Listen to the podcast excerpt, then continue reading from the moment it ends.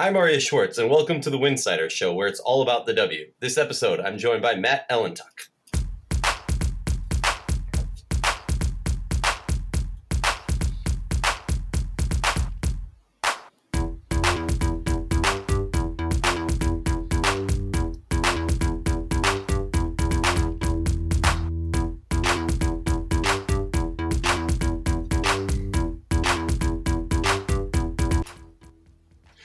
Like our show, please consider joining our Patreon community. For less than a cup of coffee a month, you can directly show support for the hard work we do covering the W. I'm here with Matt Ellentuck, and we're discussing the most dangerous playoff teams for the 2019 playoffs. Matt, welcome to the show. Glad we could get you on. Yeah, what's going on? Not much, man. It's a it's a nice balmy day in Washington D.C. I know you're here with me. Um, you enjoying the cooler weather? Or are you a hot guy? Uh, you know, I was cool until we like drifted into the sweatshirt territory, which started getting me nervous for fall. So, like, mm, uh, I prefer to be roasted in the sun, to be honest. All right, I'll, I'll take roasted in the sun as long as it's not the DC humidity. But you know, Yeah, take, no. and give.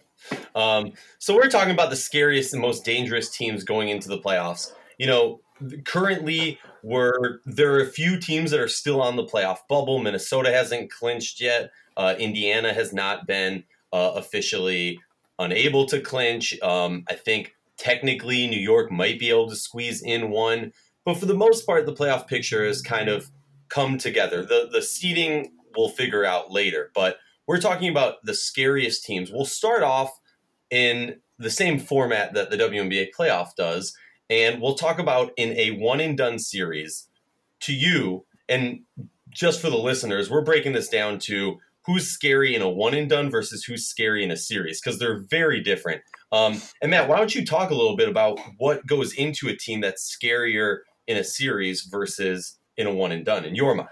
Yeah, I mean, I think we've seen throughout the season at this point which teams are actually in that top echelon group that you're not going to want to play an entire series against versus the teams that can just get hot in a minute. I think what's crazy about this year's WNBA playoffs is that all eight teams who we assume are going to make the playoffs are all really damn talented. I mean, we're probably going to have the last seed as Phoenix, and that's Diana Taurasi, DeWanna Bonner, and Brittney Griner. Um, it's all flat out ter- terrifying. I think in a one and done series, when you think of those teams who aren't as good but could knock you out in a second, you're thinking of those just electric scorers. You're thinking of a Diana Taurasi. You're thinking of maybe Diamond DeShields gets things going. You're thinking maybe Odyssey Sims has one of those crazy nights. Uh, all of those teams at the bottom have one player who can go off for 25 points or more. Yeah, and, and then that's the scariest thing. I mean, for me, when I look, I kind of view Minnesota on the flip side, where all the other teams in a one and done that that I'm, you know, oh, this is a scary team. For me, Minnesota, it's it's not the offense, it's the defense. Similar to what we saw. Know if you if you caught any of the game last night, uh, Vegas versus Minnesota in Minnesota, and obviously, you know, it's a home game for Minnesota, and they always show up different. But that defense at points in this season and at points in the game last night, the active hands, the the quick steals, and getting the ball in transition really opened my eyes because I constantly am hating on the Lynx offense. Yes, Odyssey can get going, but their ability to get the ball down low to Syl has just been horrendous all season. But when that defense is clicking, it really gives them an opportunity to stick around in games That- and you know, defense makes offense, as they say. That all starts with Napheesa Collier, who's been wild. It's crazy to think about how many teams passed up on her in the draft a couple of months ago, but she's been an anchor. She's guarding every team's MVP extremely well. She's got long arms. She's quick. She's a guard forward in a sense. Uh, yeah, the Lynx defense is terrifying. and her hustle. I mean, the, she is the first player back down the court on a on a breakaway for the other team, and the first or second player down the court when they get a breakaway. And that's something that the Lynx need and and didn't really have uh, if you exclude her. I mean, yes, the injuries have really hurt her, but having arguably the rookie of the year. And speaking of, She is the rookie of the year. why don't Okay, I was I was gonna ask if you give us a little sneak peek. I know you've tweeted about it a little bit, but you give us a sneak peek on your decision. She is. I think. I think my decision's already been made. My vote's going to Fee. I don't. I don't think there's anything that could happen in the last few games that would make me change my mind. She's been wildly consistent. Her three point ball is actually going down like it was in their last year at UConn. Her defense has been crazy. She's guarded literally everybody.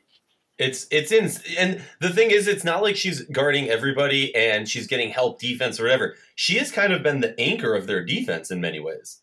A hundred percent, and we saw it in DC. Even though Delle Donne had a good game against her, I think Fee locked her down for the better part of the first half. Where we see everyone has like this tendency when Elena does some sort of pump fake to just absolutely gun for it, and then Elena like sidesteps and easily shoots a like mini jumper. And Fee was Fee had her locked. I mean, she had clearly watched a ton of film, knew which way she was spinning, which way she was moving, and she gave Elena a lot of trouble. And I don't think that I've seen anybody guard Elena well all year.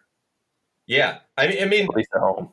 Well, there's been people who've guarded her, but Del- Delle's just been in those like games where I mean, we've sat next to each other at games and had those moments where it's just like that was good defense, but all you can do is hope that yeah, exactly. All you can do is hope that she misses it. Um, no, Collier's got it though. It's defense is always the the last thing that usually translates for players, like just adjusting to speed and like you know building a, a upper body strength and things like that. But Fee's already there. It's it's great. Let's talk about Chicago though, real quick. Chicago is a scary, you know, expletive team. Chicago's nuts. I, I picked this team to not even make the playoffs before the season started. I have no idea how they got the, this good this quick. Also, to lose Jantel and still be in yep. what like what? I, I don't understand any of it. I mean, obviously Quigley and Vandersloot are nuts. We knew that was going to happen, but Diamond is gonna be this perennial all star. Like, I know that she hasn't been shooting incredibly well throughout the season. There's been like up and down streaks, but uh, is there anybody as athletic as she is? She takes two not. steps and she goes from baseline to baseline. It's yeah. insane. She flies. She was an absolute steal. She, I mean, yeah, Fee and her are both just like you're looking at the people who skipped on them, and you're just like you're banging your head right now, like bad. Agreed.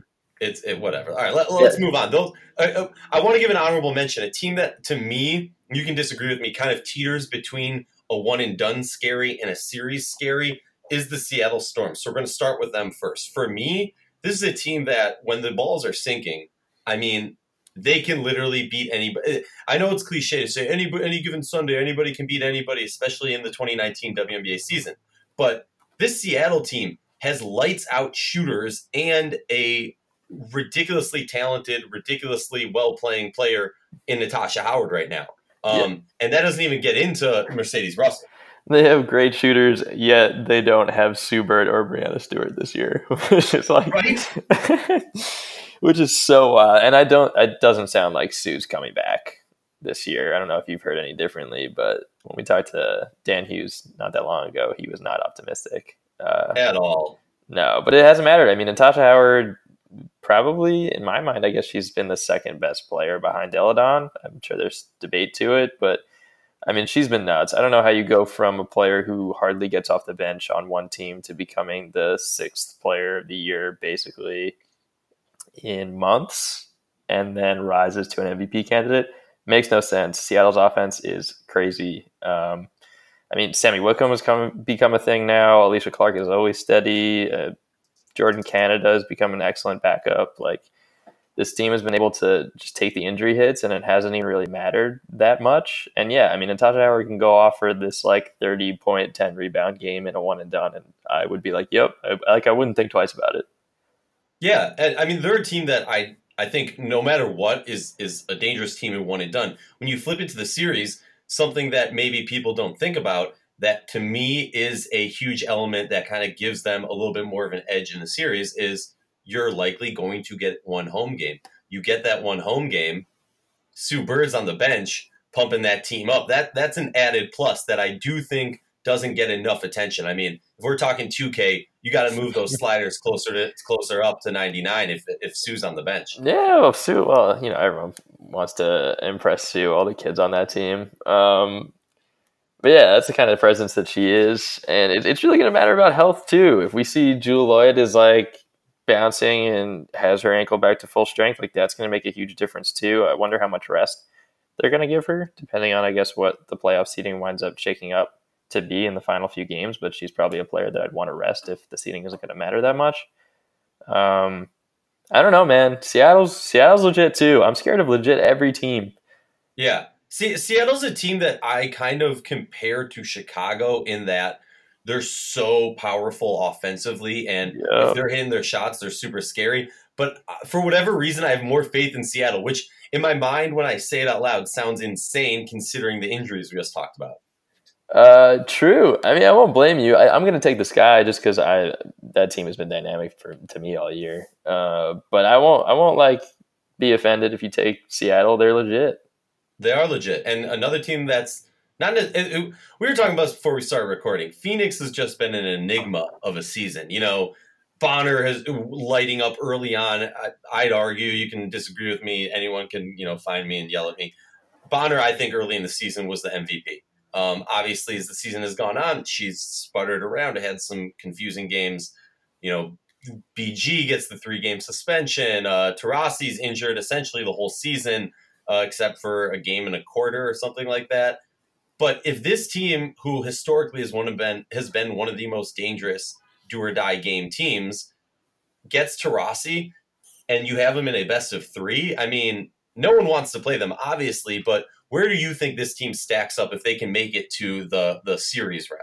Phoenix is the weirdest team in a weird season. I mean, it's obviously all going to be dependent on Diana's health, which she didn't look great in her first game back yesterday, but also it's, I guess, her first game back besides whatever that other game was that she was kind of there before she tweaked her back again. Um, they've been weird as hell, but they're like the most, more one of the most star studded teams. If Diana, DeWanna, and Brittany are all going off, like anybody in this league is screwed. Uh, so they could be that team that. I mean, what Diana? How many how many games has she won it, in the single elimination format? She's like never lost. She, yeah, I think she's never lost. She had never lost like a do or die game. She's freaking terrifying. Uh, yeah, I don't think she's ever lost a do or die game. But on top of that, it's like they they could have the best offense if everybody is healthy and clicking, and that's a team that I wouldn't want to play in a series if everybody's healthy because we. I mean, I think you had them as the the team that was going to win it all before the season started, right? Oh yeah, I, I'm and it, my dreams of finally making a solid prediction were just shattered with Oh that. no, yeah. Diana was like, "No, we're not going to do this for Arya this year. yeah, yeah. Ari wanted it. Sorry, no. Absolutely not. We're just going to rest this back real quick." Uh, but no, I mean, and they're going to be the worst seed probably, which is I no words. Like the single elimination format, we're probably going to get more complaints about it this year than any other year, just given the injury history and the parity and everything else. Because everything in the past years, everything's been kind of clear, right? Like 2016, 2017 was all Lynx Sparks, and we didn't really care too much about anybody underneath because we knew those teams were going to end up facing each other. And then last year, we kind of, I mean, Seattle dominated. They were the best team by far. I don't, maybe some people gave the Mystics a chance, but honestly, even if Delle Donne was healthy for that finals, I don't think it would have mattered all that much. Um, but this year is different. This year, there's a lot more parity because of obviously Stewie being hurt and Sue being hurt and Maya not playing and Candace being out for half the year and Diana being out for most of. Like the list goes on. So we're going to have a lot of arguments when good teams go home in the first night. it's going to suck. Well, and and that's been a long discussion, which we're not going to get into in this episode, but something that I'm sure you'll be looking into and probably write about at some point is the playoff format. Um, and for me, it, I did some research on this, and it was really interesting because a lot of people are like, "Oh, every series should be best of three. If you are in the first round and you did like three in the best of three, best of three, best of five, best of five, if you're in the first round, it's likely or it's possible that you would essentially play a season and a half. You would play a whole half of a season if you made it to the finals, going to the full series of everyone, and and you can't do that. I mean, I guess not. I mean, well, we're, we can, we're not going big picture here, but obviously we can solve a lot of these issues with money. But um, yeah, I mean, it, it sucks. I know the players are really frustrated about it. I talked to Elena about it yesterday, who just, you know, she goes off about how crap it is because they experienced it last year. Like, I kind of forgot that they were the three seed last year. And like, Mhm. they had to do that single elimination game. Um, I I bet you that the players would either take off a few games from the regular season or just wouldn't even care if the playoffs were half as long as the regular season. You know, that's that's these are the most important games. You should probably give weight to them. Yeah, and especially, and that's something that I think needs to change no matter what. The three and the four seed, in my mind, should not be playing a one and done game. No, especially in a 34 game season where like anyone suffers any sort of injury and those one or two games are going to matter so much. Yeah, it's it and it's it's just really frustrating. Where I mean, Connecticut, if anybody gets to complain about it, it's Connecticut. So I'll I'll save the the frustrations for them. Yep. Um, and I I hope to God I see a Connecticut uh Phoenix matchup in a one and done. I, it has to happen. That'd be wild again. yeah, I, I, would just love it, and and you know there's going to be some smack talk. You know that tempers are going to raise. Um, it, it's going to be a fun one. Agreed. All right, let's talk about. We got two more teams that's on our list. I'll let you pick one of the last two teams. Which do you think is the most dangerous in a series, LA or Vegas? Ooh, that's so tough. They're both horrifying. Uh, okay, I'll explain myself a little bit. The Sparks, we the Sparks are like another unknown, right? Like Candace missing most of the season kind of takes whatever we know about the first. I don't remember how many games she missed, eighteen plus, to like oh, like they're just like I don't know what does that mean. Like they played decently well without her, but with her, are they that much better, or have they just learned to play without her? And at this point, she isn't even that much more of a like a star. Like we've seen her fantastic on some nights. We've seen her look real rusty on other nights. I mean, that's going to be a huge factor of it all. I mean, Maria Vadeeva also, we missed her for a good chunk of the season, and she could be a starter on most other teams in this league. So her fit has always been weird. And how are the Sparks going to manage their depth and how they're playing Chiney and Kalani? And I, I don't know. The Sparks have the maybe the best collection of talent on their roster, but getting it all to fit in such a short span of time, since everyone's been hurt or away or whatever, is going to be super tough. They're still terrifying if they can get it all to work, but we've got a few weeks to find out what that you know what that's going to look like. Vegas has also had their injuries. A'ja Wilson being out for a couple of weeks was big. Liz Cambage missed a few games. Um, and now they look kind of wildly different than they did a month ago. Like Jackie Young is playing awesome, and she was a player who I was, you know, even talking at the beginning of the year, like maybe Dearica Hamby should start instead of her, because um, she just, you know, wasn't playing up to pace yet. But now she's been awesome, and I look like an idiot. So these teams are looking wildly different now than they even did a month ago. They have, I think, I don't know if you agree with this either, but I think those are the two teams with the most talent on them. It's a matter of figuring out like their team identity in such a short span of time without having everybody for a full season. It's it's complex. I don't know. They're both good. Don't make me pick one, are you? Yeah, no, I, I completely agree with you. That's why I made you pick first. Like, going on a rant, that's just my thought process. no, you're completely right. I mean, uh, last week I was talking with Gabe, um, our, our Mystics beat reporter, and he asked me, he's like, I think LA's got the most talented roster. And I was sitting there like, yes, but I don't want to say yes because when you look at Vegas, I almost and I don't want this to come off in the wrong way. So if anybody takes in the wrong way, I apologize. LA has all these players who are uh, the core of their talent and that makes them so talented are not in the prime of their career. And I don't mean that in a negative way. Like they're not in that like the peak.